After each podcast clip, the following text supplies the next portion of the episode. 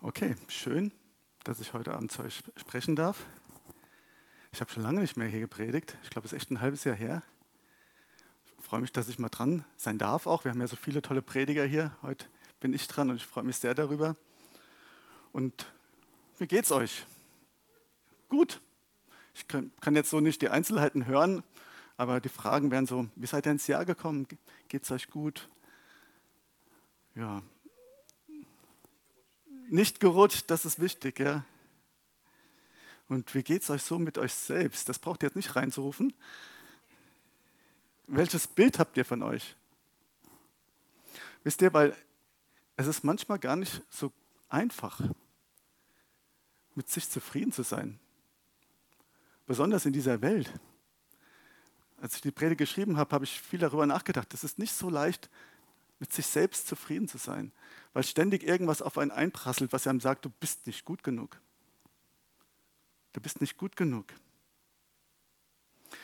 Ja, besonders in den Medien oder auch überall, man, man sieht das, man wird vor Augen gestellt, die Menschen sind irgendwie vielleicht schlauer, klüger, schlanker, muskulöser und auch erfolgreicher. Und im Vergleich zu ihnen, dann denken wir uns, naja, okay, schmeckt halt irgendwie bei uns mehr oder besser. Oder wir haben vielleicht auch den schlechteren Job oder wie auch immer. Auf jeden Fall macht das ja was mit einem. Und bei uns Männern ist es ja zum Beispiel so, wir Männer sind ja, ne, wir müssen ja, wir dürfen ja keine Fehler haben. Gefühlt in dieser Gesellschaft ne, alles richtig machen, voll da zu sein, immer voll parat. Ne. Ja, und ähm, also auch Kompetenz, das ist ganz wichtig für uns Männer. Und dann fühlen sich Männer wohl. Und bei Frauen ist es dann eher so, vielleicht die Figur, dieses, man muss bildhübsch sein, gut gestylt, immer frisch. Ja, aber nicht nur das, natürlich auch ne, gut Haushalt, Kinder, muss auch alles laufen, der Job muss auch super klappen und so und alles so ganz locker, ne? ist ja logisch. Ne? Also ist ja alles ganz einfach. Ich weiß nicht, wie es euch geht, also das ist ja auch einfach dann oder auch halt nicht. Und ähm, jetzt mal so eine direkte Frage, die ich an euch stelle und die ihr mir jetzt nicht hier beantworten solltet.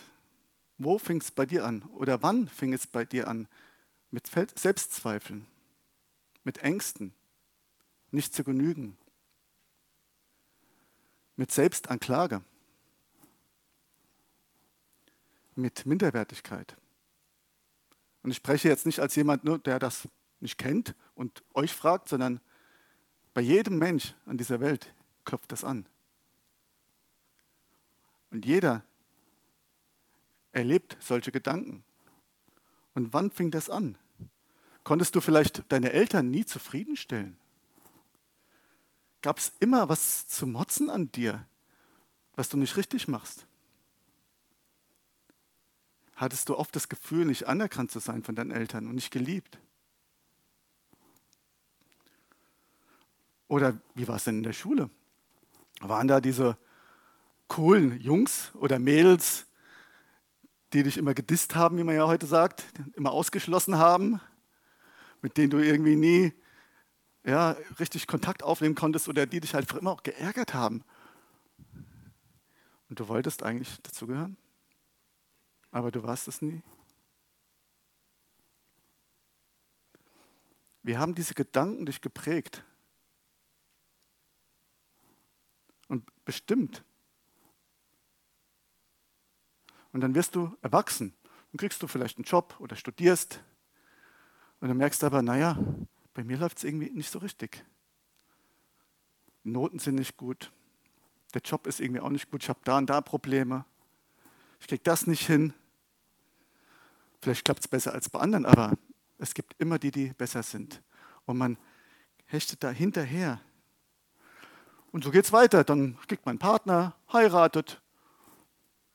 Und der ist irgendwie auch nicht zufrieden mit dir. Und so bestimmt das, diese Gedanken, dein Leben. Vielleicht ist es aber auch so, dass du vom Ursprung her aus einem anderen Land kommst und du denkst dir in dieser Gesellschaft, ich komme da irgendwie nicht an. Ich fühle mich nicht akzeptiert. Ich fühle mich nicht als ein Teil davon. Und das macht was mit einem. Und dann steht doch das Gefühl das von, das hätte ich gern. Ich wäre gern ein Teil. Ich fühle mich ausgeschlossen. Ich gehöre irgendwie nicht dazu. Ich möchte es doch irgendwie anders haben, als es eigentlich ist.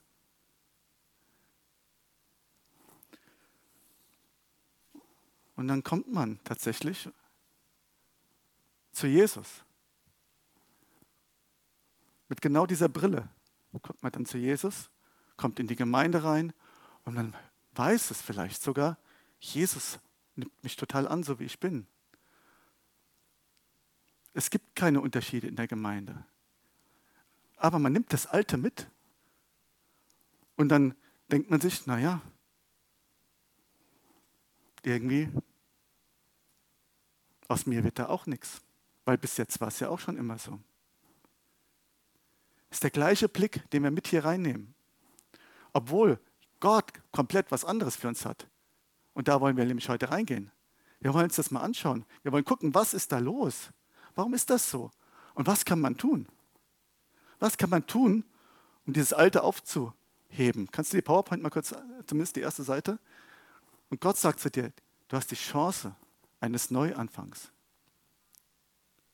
Gott sagt zu dir, es gibt eine Chance eines Neuanfangs.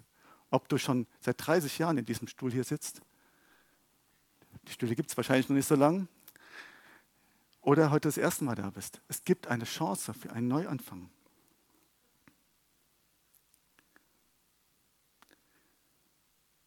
Tja, kennt ihr das? Immer schleppt man dieses Gefühl rum, ich genüge nicht.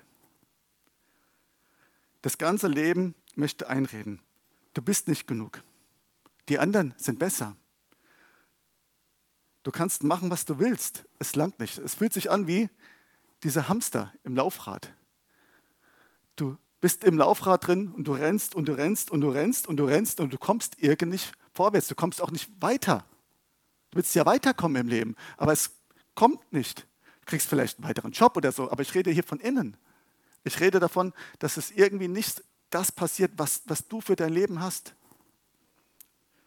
Und entweder rennst du und rennst du, oder du resignierst und bleibst dann stehen. Und dann bist du innerlich irgendwie wie ausgestorben, wie tot. Und das ist es, was das Leben so sagt. Streng dich an, mach, tu. Und das Leben sagt, sei super intelligent, reich, gut aussehend, lustig, ganz wichtig, gebildet, charmant und so weiter und so weiter. Und dann ist das Ding, dann kommt man in die Gemeinde und wir wissen, Jesus hat die Freiheit für uns, ja. Aber, und das ist das Problem von vielen Christen, man erlebt das, was eigentlich ein weiterbringt und wo Jesus einen reinführen möchte, als ein Muss.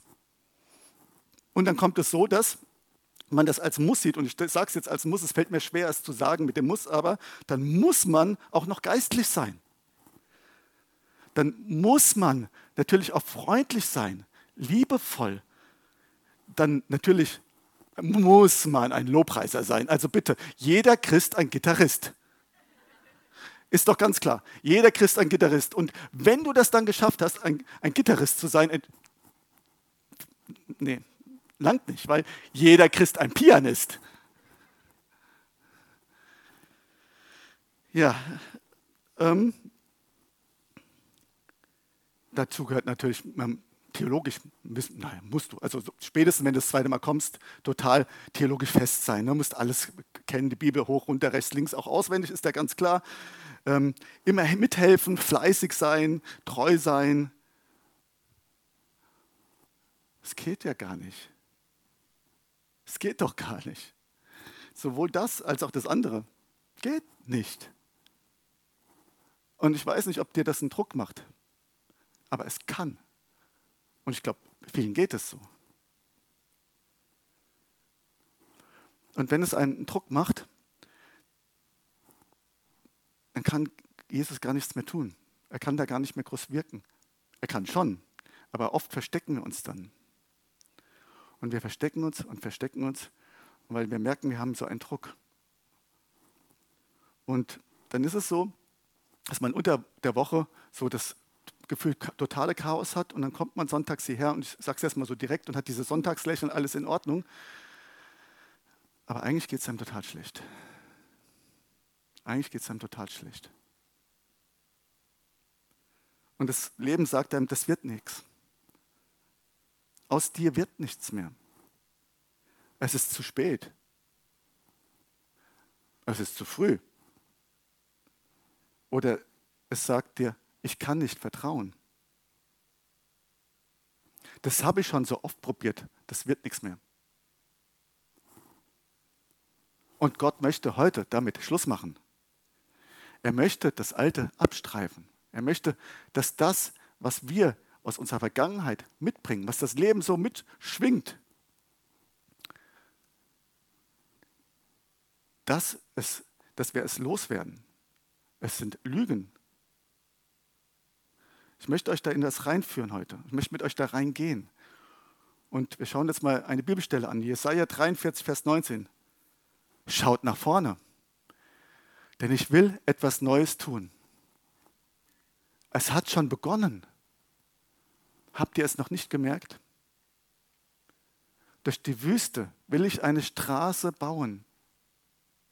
Flüsse sollen in der öden Gegend fließen. Gott möchte heute etwas Neues tun. Er möchte etwas Neues tun.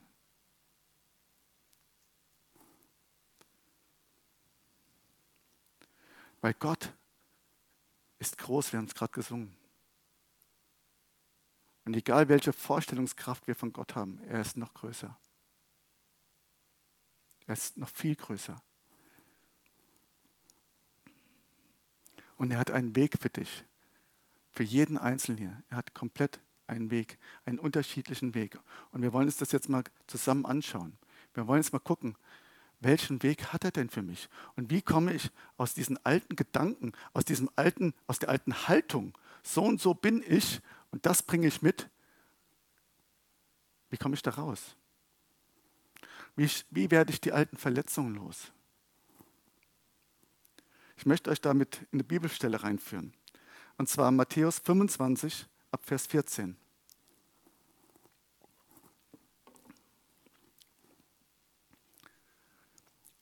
Es ist wie mit einem Mann, der auf Reisen ging. Er rief seine Diener und vertraute ihnen sein Vermögen an.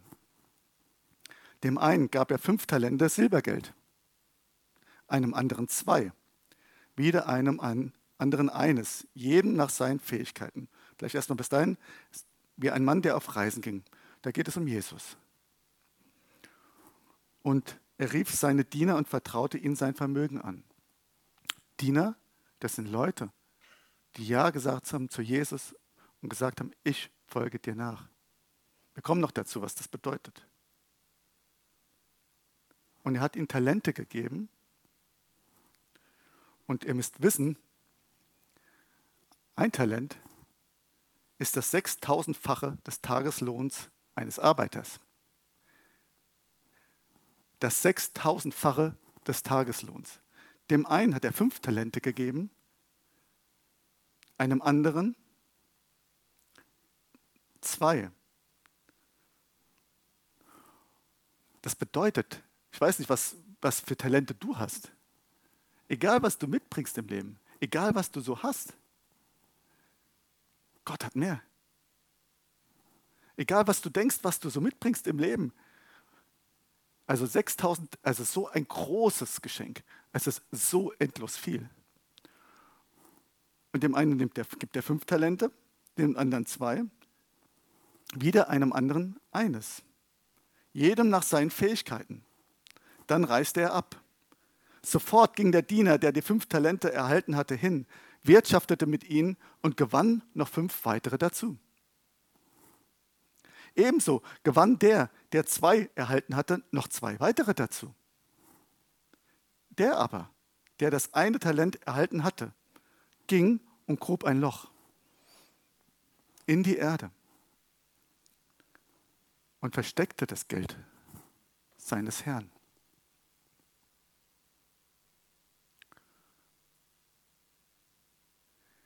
Wir haben total viel bekommen. Wenn du sagst, Jesus ist dein Herr, wenn du Christ bist, hat Gott dir etwas Großes gegeben, etwas Riesiges. Er hat dir ein riesiges Geschenk gemacht. Und es geht darum, es zu vervielfältigen. Und jetzt ist das Problem, dass wir oft uns ein altes Denken mitbringen. Und was sagt das Denken? Ah, ich habe halt nichts. Ich habe halt nichts. Ich habe nichts zu geben. Also, mir wird nichts. Mir war schon immer nichts, mir wird nichts, ich habe nichts. Stimmt, war ja nicht dein Geld. War doch gar nicht deins. Es ist Gottes Gabe. Dieser große Gott hat dir etwas gegeben. Und wenn du sagst, ich bin Christ, dann hat dir Gott etwas Großes gegeben. Ich will es nochmal wiederholen. Ich bin Christ bedeutet, ich habe unendlich viel. Ich habe mega viel. Du hast es. Das ist ein Fakt. Ja, aber ich krieg's halt nicht hin, daraus was draus zu machen. Genau. Und das hat was mit den Lügen zu tun. Und da kommen wir jetzt rein. Wir gucken uns das jetzt mal genauer an. Was ist da los? Zuerst möchte ich noch darüber geben, was hat er dir denn gegeben? Was hat Gott dir denn gegeben? Ich habe nichts, genau. Es gibt zum einen zum Beispiel natürliche Gaben. Manche können gut mit Musik. Manche können gut mit Handwerk. Manche können total gut organisieren, schreiben, haben es gut mit Mathe, Humor, können gut putzen, gut aufräumen, gut saugen, kochen, für Menschen da sein. Jeder kann was.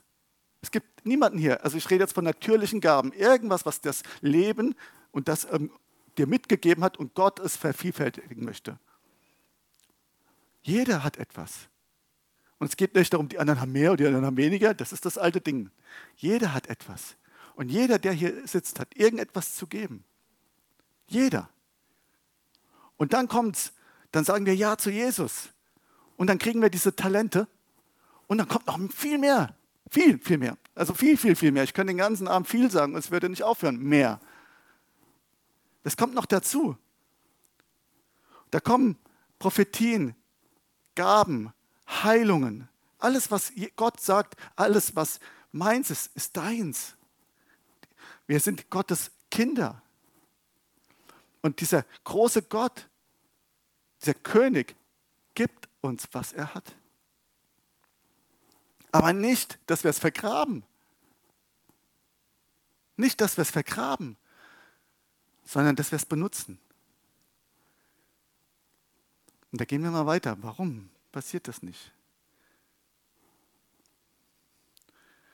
Naja, wir hatten ja das Thema, ich habe nichts. Und du denkst vielleicht, naja, das ist ja das eine, ich bin in die Gemeinde reingekommen, das sehe ich. Nein, das sind so die, die Heiligen, die machen alles so richtig. Ja, die sind Gitarrist und Pianist. Ich nicht. Und das mir wird nichts. Und dann die in der Bibel, also die in der Bibel, die waren ja so krass unterwegs. Also ne, wenn man jetzt sich den Paulus ansieht und so, das schaffe ich nie. Also schaffen wieder in Anführungszeichen, weil wir können es ja auch gar nicht alleine. Ja, ich hoffe, er versteht es, aber man, das Gefühl ist da, da komme ich nie hin. Und jetzt wollen wir uns doch mal ein paar Leute aus der Bibel mal anschauen. Wir schauen uns doch mal Jesu Jünger an. Und da war zum Beispiel der Matthäus. Nehmen wir doch mal Matthäus, ein bekannter Jünger Jesu. Hat in Kapernaum gewohnt. Ja, und da war er Steuereinnehmer.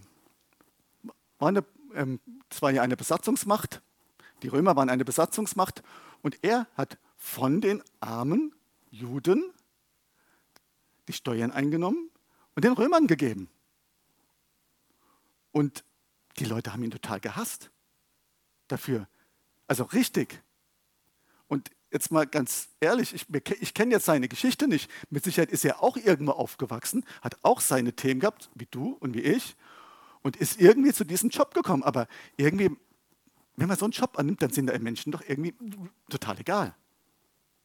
Die interessieren einem nicht. Dass, dass der, der mir gerade sein Geld gibt, vielleicht gerade nichts mehr zu essen hat, interessiert, interessiert mich anscheinend wohl nicht.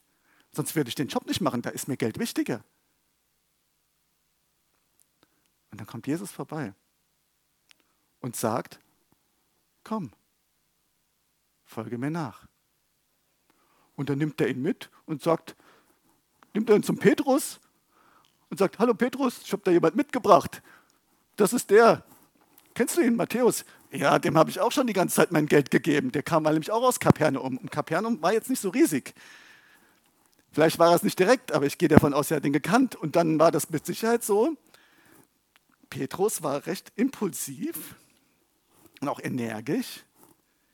Er hat ja auch den Herrn dreimal verraten, bis dieser Hahn gekräht hatte. Es gibt aber noch mehr Stellen, wo man das sieht. Äh, Jesus, sag mal, der? Also dieser Typ? Also stell das mal so für diese Gemeinde so vor, ne? was da für Leute dann reinkommen und du denkst dir, ey, also bitte. Und das sind jetzt krasse äh, Jünger Jesu, von denen wir gehört haben. Und wir wissen, Matthäus hat das Evangelium geschrieben, aus ihm wurde jemand Großes. Ähm, er, er wurde, war zum Beispiel total fähig zu schreiben, logischerweise. Petrus hat auch ja, viel für, für Gott getan. Aus ihnen wurden tolle Christen, aber sie waren es nicht. Und du sagst vielleicht, naja, das sind aber Leute, die haben ja viel mitgebracht, ja. Und, ähm, aber ich bin ja nur so ein kleines Rädchen da. Da habe ich eine Frage, kennt ihr alle zwölf Jünger? Kennt ihr sie alle? Kann dir einer aufsagen? Ich nicht. Kennt ihr zum Beispiel Thaddäus? Nö, ne? Thaddäus ist zweimal erwähnt. Einmal mit seinem Name und das zweite Mal mit irgendeiner Frage. Ein anderer Jünger, zum Beispiel auch noch ein Simon, der Zelot. Oh, Simon, der Zelot. Zeloten, das kann man so ein bisschen, bisschen, bisschen vergleichen die waren so ein bisschen terroristisch angehaucht tatsächlich. Ja? Die wollten diese römische Besatzungsmacht nämlich niederkämpfen. Die, die, wollten diese Besatzungsmacht niederkämpfen. Ob sie sich dann jetzt richtig, äh, aber doch, es gab auch Leute, die haben richtig gekämpft. Und äh, dieser Simon war einer von Zel diesen Zeloten. Der wurde so benannt, Simon, der Zelot. Der ist zu Jesus gekommen. Ja, was da so für Leute, so diese Skriptchen da reinkommen. Ne? Dann haben wir den den Thomas, der war so ungläubig und er war auch eher sehr, sehr vorsichtig. Also er hat auch zum Beispiel immer gedacht, ähm, ähm, oh, die bringen uns alle um. Zum Beispiel, das sind so die Sachen, die überliefert wurden. Ein bisschen ängstlich. Die waren genauso wie wir. Genauso wie wir. Aber sie haben eine Sache gemacht. Und sie haben eine Sache gemacht. Sie haben Gott erlebt. Und das hat ihr Leben verändert. Und sie haben alles, was alt war, hinter sich gelassen. Alles, was alt war, seitdem haben sie gesagt, ich achte nicht mehr drauf. Und ich lasse es hinter mir. Und ich nehme dieses neue Leben, nehme ich für mich.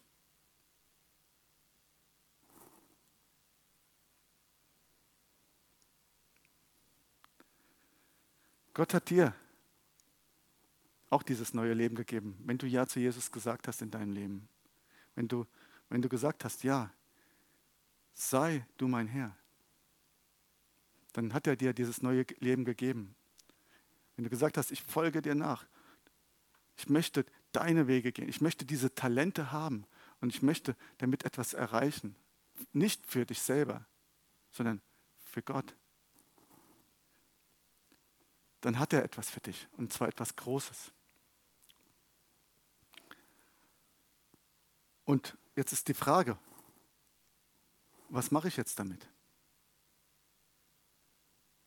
Stell dir vor, du hast diese Talente in der Hand, jetzt gerade. Und du fragst dich, Gott, was mache ich mit dem, was Gott mir gegeben hat? Was mache ich mit diesem großen Reichtum? Vergrabe ich es? Benutze ich es? Vergrabe ich einen Teil vielleicht nur? Und welchen Teil vergrabe ich denn und welchen benutze ich?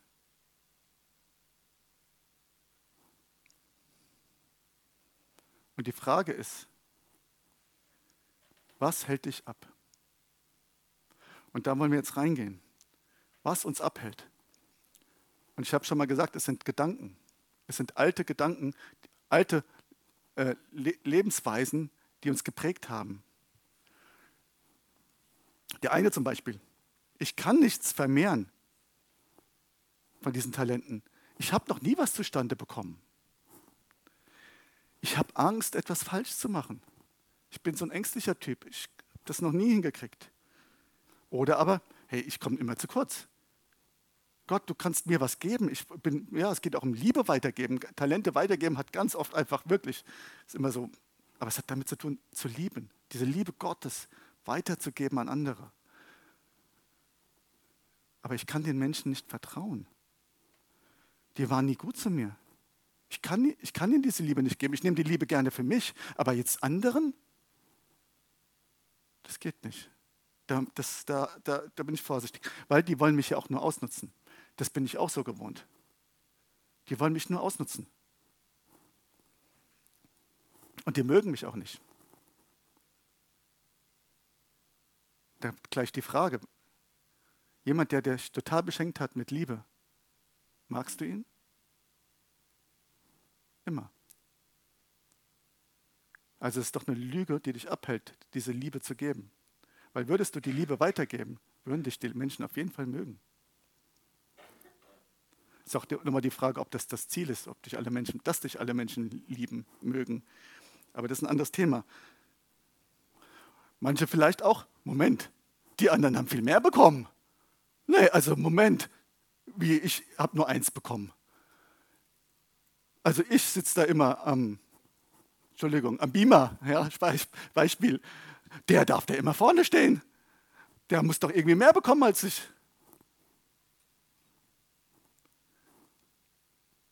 Das kann auch so eine Lüge sein. Und natürlich, ich bin einfach gar nichts wert. Ich, ich habe eigentlich gar nichts. Gott hat mir eigentlich gar nichts gegeben. Es ist da irgendwo vergraben. Ich merke es ja gar nicht. Es ist ja irgendwo weg. Hab nichts. Und wisst ihr, was an dieser ganzen Thematik so ist? Die Wahrheit ist, es sind ja alles Lügen hier. Aber es gibt eine Ursprungslüge, eine Ursprungsthematik, die alles das hier mit inbegriffen hat. Und die wollen wir jetzt genauer anschauen. Ja? Und zwar ist das Matthäus 25, Vers 24 und 25. Es trat aber auch herbei. Also, ich muss nochmal ausholen. Jetzt kommt Jesus wieder. Und er äh, holt praktisch von den anderen das, was sie vermehrt haben. Und er kommt zu dem, ähm, der es vergraben hat. Es trat aber auch herbei, der das eine Talent empfangen hatte und sprach, Herr, ich kannte dich, dass du ein harter Mann bist. Du erntest, wo du nicht gesät und sammelst, wo du nicht ausgestreut hast. Und ich fürchtete mich und ging hin und verbarg dein Talent in der Erde. Das ist der Ursprung. Der Ursprung dieser ganzen ähm, Sachen, die wir aufgezählt haben, dieser ganzen Lügen, ist der Mangel an Vertrauen Gott gegenüber. Ist der Mangel daran, dass, dass ich wirklich weiß, dass Gott mir hilft, dass Gott für mich da ist, dass Gott mich wirklich liebt. Und ich möchte das, was ich gerade vorgelesen habe, was die Lügen sind, einfach nochmal vorlesen und sagen, wie Gott es sieht. Denn Gott liebt dich. Gott liebt dich. Und er kümmert sich. Gott liebt jeden Einzelnen hier. Er liebt dich. Und er kümmert sich. Wenn du diese Talente rausholst, er kümmert sich darum. Ich kann aber nichts vermehren. Ich habe noch nie etwas zustande bekommen. Gott kümmert sich, denn er liebt dich. Und er kümmert sich, dass es geschieht, dass es sich vermehrt. Es ist, er kümmert sich darum. Ich habe Angst, etwas falsch zu machen. Du darfst Fehler machen. Und er kümmert sich tatsächlich, dass es trotzdem zustande kommt. Ich komme immer zu kurz. Ich krieg nie genug. Bei Gott kriegst du alles, was du brauchst für dein Leben. Die anderen wollen mich nur ausnutzen. Ich bin für dich da. Ich liebe dich und ich kümmere mich um dich. Keiner mag mich. Gott liebt und kümmert, gibt Gott liebt dich und er kümmert sich. Die anderen bekommen immer mehr. Das ist ungerecht. Du hast so viel, nämlich ihn selbst. Ich bin nichts wert. Du bist total wertvoll bei Gott. Total. Total.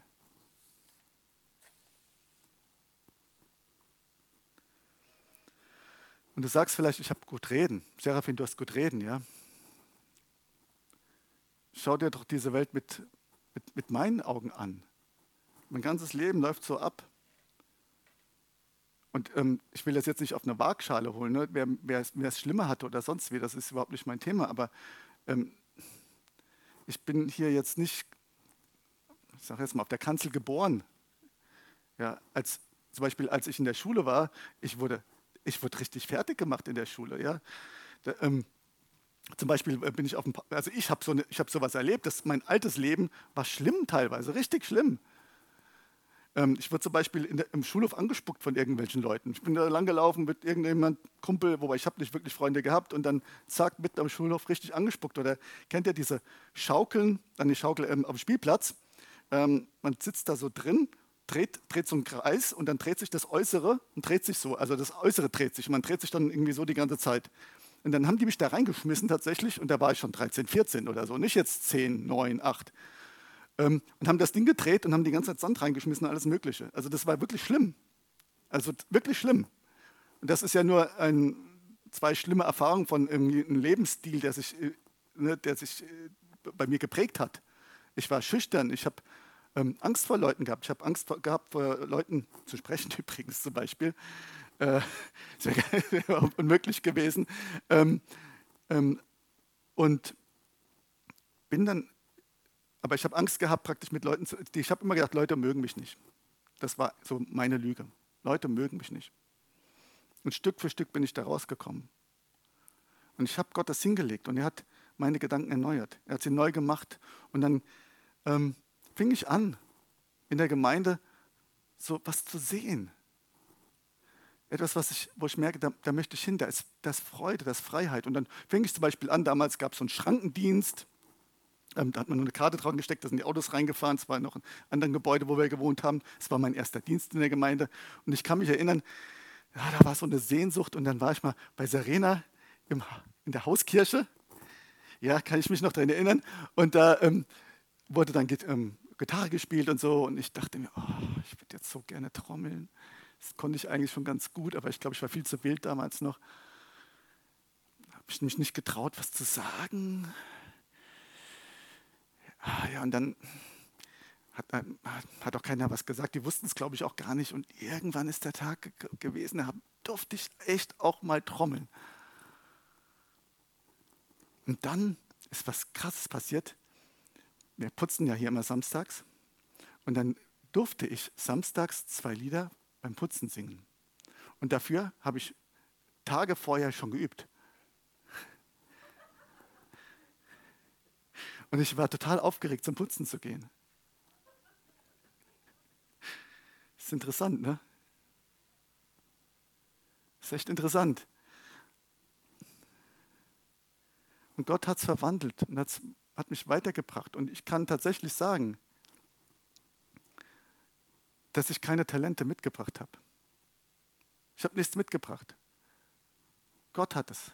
Es sind seine Talente. Er hat mich, er, er hat mich geheilt, dass ich die Dinge tun konnte, die ich jetzt tun kann. Und das nicht aus meiner Kraft. Es sind seine Talente.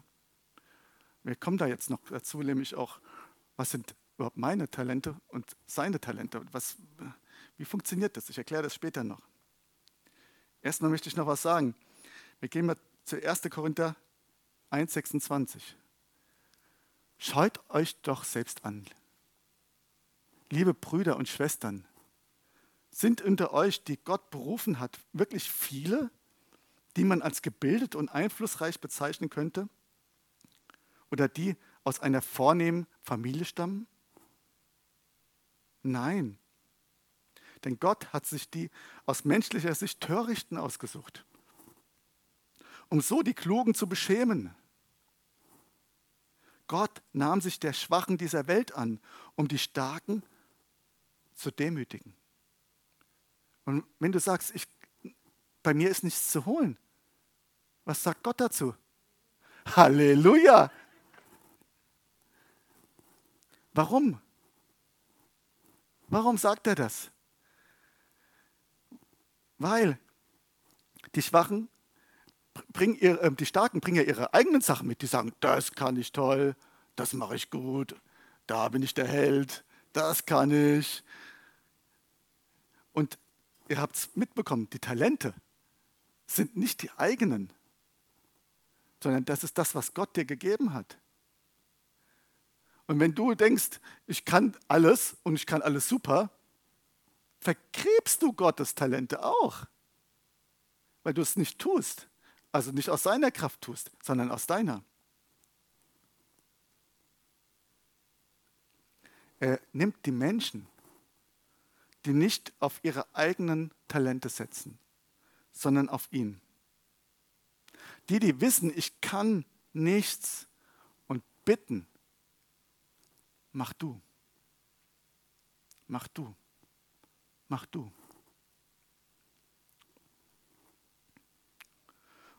Und jetzt, wenn man sich diesen Bibelvers nochmal anschaut, dann sieht man,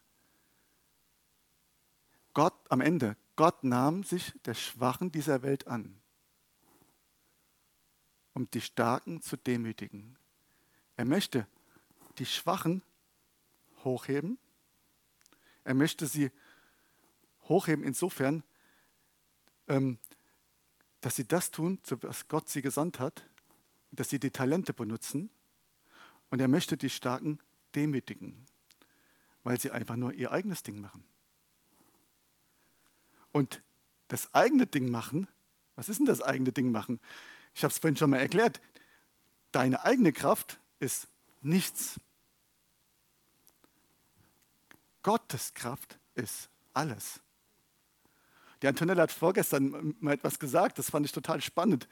Ähm, und zwar hat sie gesagt, also das, was, ich jetzt sage, ist nicht als Schimpfwort, das, kann man auch als Schimpfwort benutzen, aber so ist nicht gemeint. Ähm, also ich bin echt eine Null. Ich, ich kann nichts. Ich kann eigentlich nichts. Null. Du bist auch eine Null. Du kannst auch nichts. Nicht das Schimpfwort, sondern es, ja, aus, es, das ist nichts, was ich, was ich irgendwie kann. Aber Jesus kann alles. Und wenn wir vor diese zwei Nuller eine Eins setzen, dann haben wir schon 100. Und wenn ihr auch alles, in Anführungszeichen, Nullen seid, dann haben wir eine Menge Nullen. Und dann noch eine Eins davor setzen, nämlich Jesus. Hey Leute, dann geht es aber ab. Dann geht es richtig ab. Wenn wir alle erkennen, dass wir das macht so viel aus seinem eigenen Ding heraus und macht und macht und macht und kommt nicht vorwärts und denkt sich irgendwie, hm, funktioniert nicht, ja. Und dann, aber wenn man Gottes Kraft wirklich erlebt, was sie machen kann, dann versteht man, was ich sage. Dann versteht man es, wie groß es ist, was er tun kann. Und wie groß er Dinge verändern kann. In deinem Leben und durch dein Leben.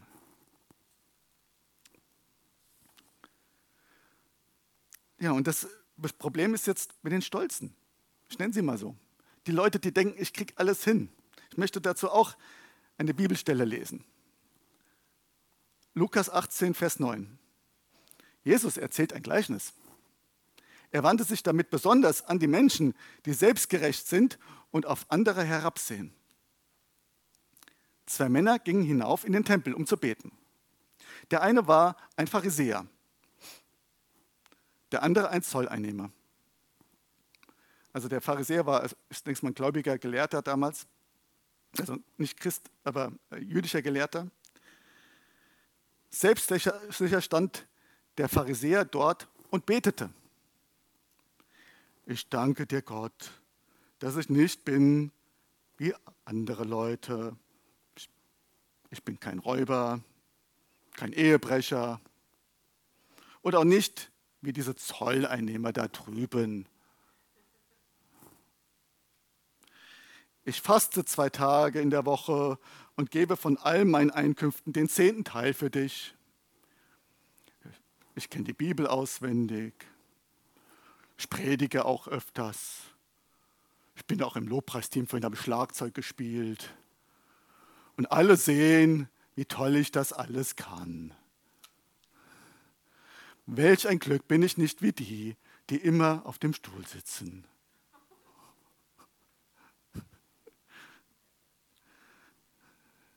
Schlimm, oder? Der Zolleinnehmer dagegen blieb verlegen am Eingang stehen und wagte es nicht einmal aufzusehen. Schuldbewusst betete er. Gott, sei mir gnädig und vergib mir. Ich weiß, dass ich ein Sünder bin. Ihr könnt sicher sein, dieser Mann ging von seiner Schuld befreit nach Hause, nicht aber der Pharisäer. Denn wer sich selbst ehrt, wird gedemütigt werden. Aber wer sich selbst erniedrigt, wird geehrt werden. Wer sich selbst ehrt, wird gedemütigt werden. Das ist eine Aussage. Wer sich aber selbst erniedrigt, wird geehrt werden. Versteht ihr, es geht um die Herzenshaltung. Es geht nicht darum, ob jemand vorne steht oder sitzt. Es geht um die Herzenshaltung. Es geht darum, sein Leben Jesus anzuvertrauen und zu sagen, kümmere du dich. Ich gebe dir diese Talente, vermehre es.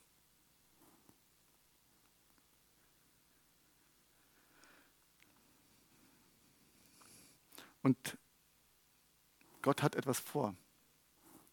Heute.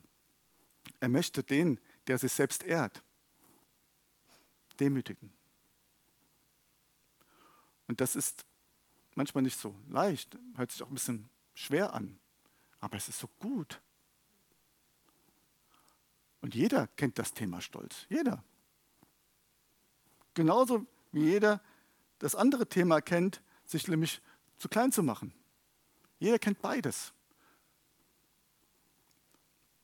Und wenn du, wenn du denkst, dass du manche Sachen besser kannst, wenn du denkst, dass du, ja, ähm, keine Ahnung, besser predigst, besser das machst, besser das machst, was auch immer, und du merkst, deine Herzenshaltung stimmt, stimmt nicht, vergräbst du Gottes Talente.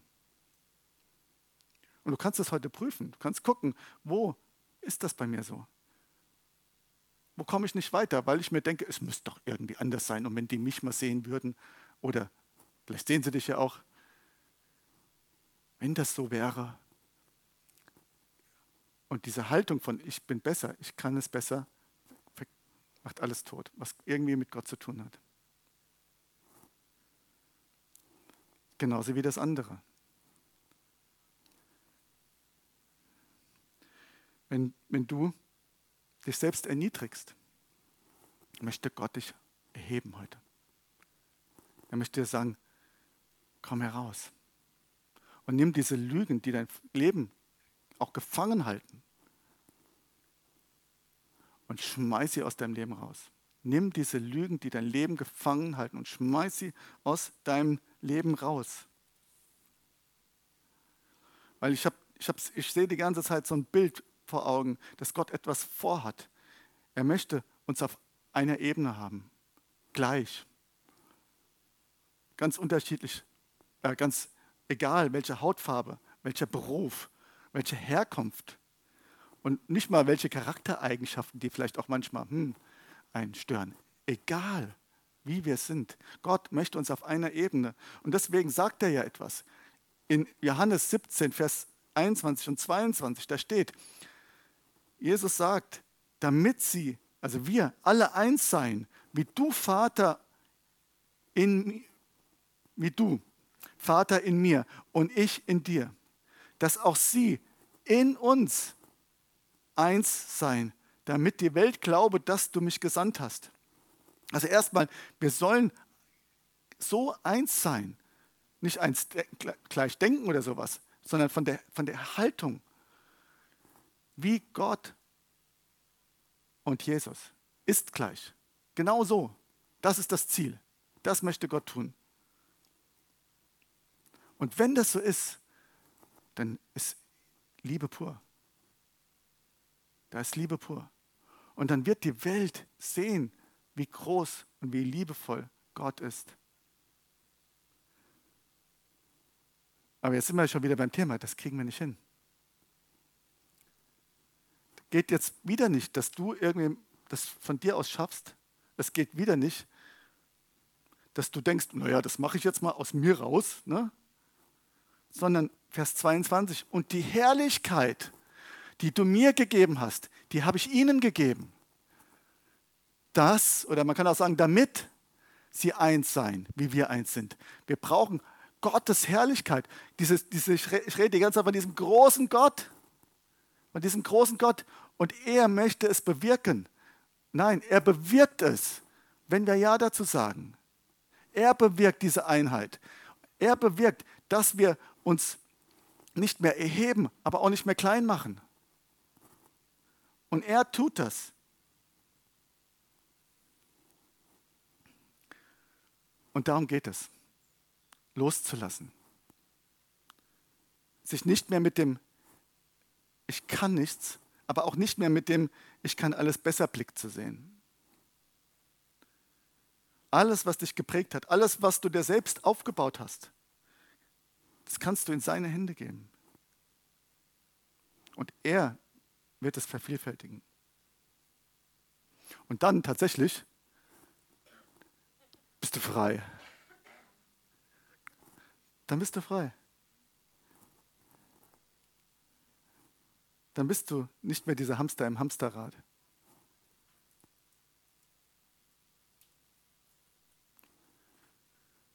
Und welche Gaben hat er dir gegeben?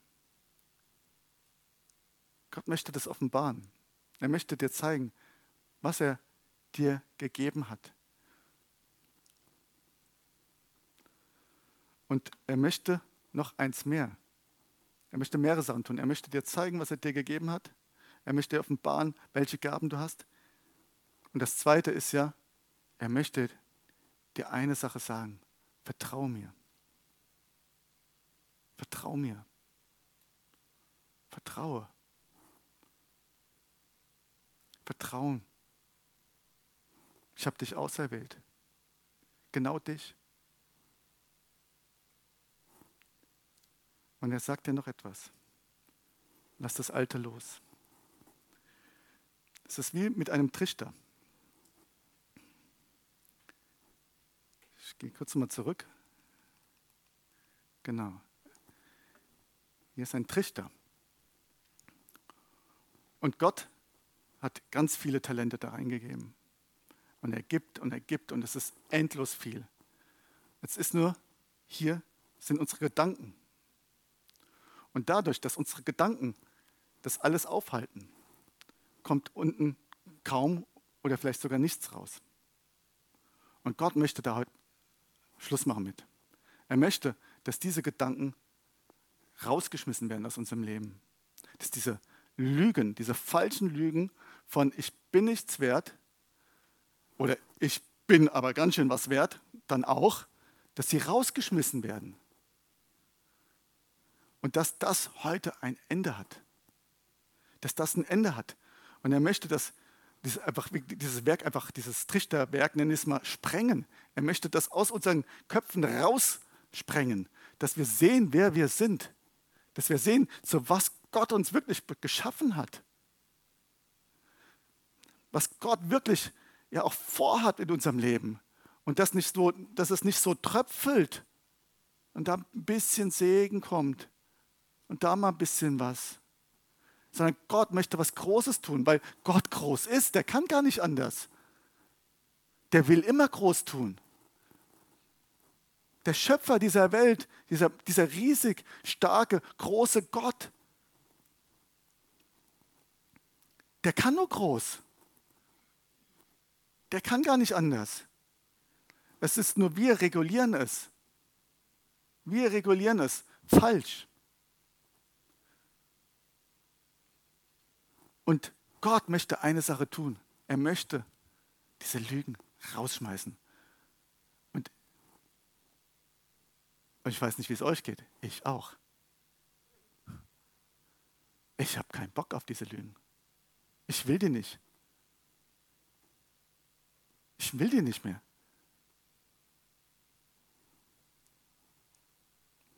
Und ich denke, euch geht es auch so, oder? Was wollen wir damit? Und deswegen sagt er, ich sage es nochmal, Jesaja 43, Vers 19, schaut nach vorne. Denn ich will etwas Neues tun. Es hat schon begonnen. Habt ihr es noch nicht gemerkt? Durch die Wüste will ich eine Straße bauen. Flüsse sollen in der öden Gegend fließen. Macht etwas.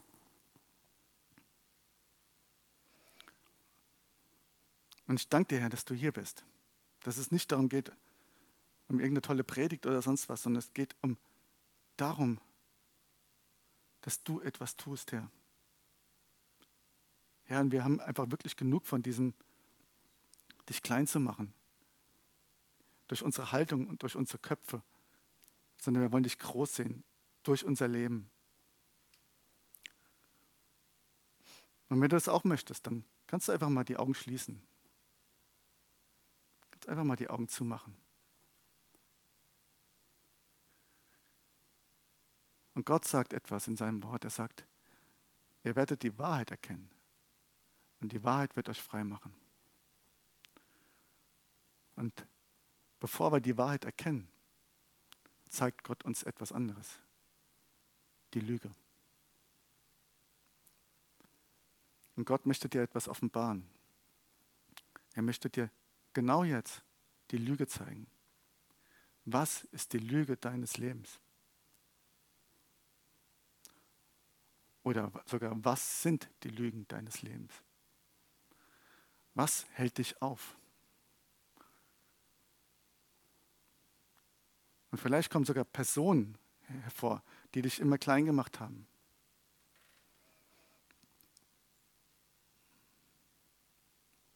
Dann kannst du ihnen vergeben.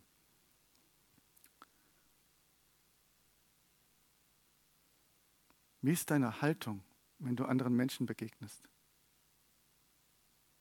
Und was ist der Gedanke, der hinten dran steckt?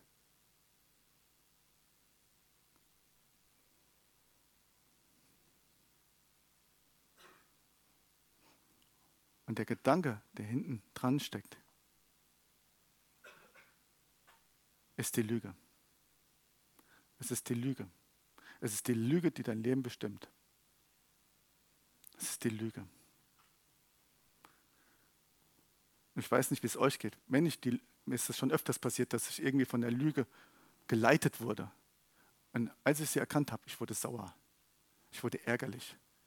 Nicht über andere Menschen, nicht über Gott, sondern über diese Lüge, die mich so lange bestimmt hat und die mich so lange klein gemacht hat. Und heute ist der Tag, diese Lüge rauszuschmeißen. Es ist der Tag, diese, dieser Lüge zu sagen, verschwinde aus meinem Leben. Du hast doch nicht die Macht darüber, wie ich mich verhalte und wie ich bin. Sondern mein Leben soll Gott bestimmen. Mein Leben soll Gott bestimmen.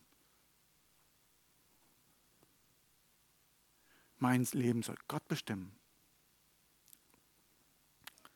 Und ich würde das gerne beten mit euch. Ich würde das jetzt gerne beten. Und wenn ihr das möchtet, ähm, ich bete es einfach vor, ihr betet es nach.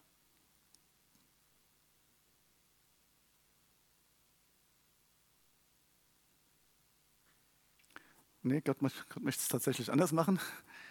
Das war der Plan, aber irgendwie ist es anders. Okay. Ja, wir werden es so machen. Wir werden es einfach so machen. Wir, ähm, du, du, du hast diese Lüge. Und du sagst dieser Lüge, verschwinde. Du sagst dieser Lüge, dass sie aus deinem Leben verschwindet. Und wir werden jetzt hier auch, ähm, ihr könnt auch schon mal nach vorne kommen, wenn ihr fertig seid. Ähm, und könnt, ähm, ihr werden einfach Leute, auch Gebetsteams hier aufstellen. Ihr könnt nach vorne kommen. Ihr könnt aber auch auf dem Platz beten und genau euch diese Lüge, anschauen und sagen, verschwinde aus meinem Leben. Verschwinde aus meinem Leben. Und dann kommt die Wahrheit. Und die Wahrheit ist, dass Gott dich liebt. Die Wahrheit ist, dass Gott dich liebt und sich um dich kümmert. Er kümmert sich. Das ist die Wahrheit. Und jeder Schritt, den du tust, alles, was dein Leben bestimmt, wenn du heute hier rausgehst und jeden Schritt, den du gehst, alles, was du, ja, Gott ist da. Er kümmert sich. Er kümmert sich. Er kümmert sich und er wird durch die Wüste eine Straße bauen. Und er wird Flüsse in einer öden Gegend fließen, öden, öden Gegend fließen lassen. Und das ist die Wahrheit. Erkennst du es? Amen.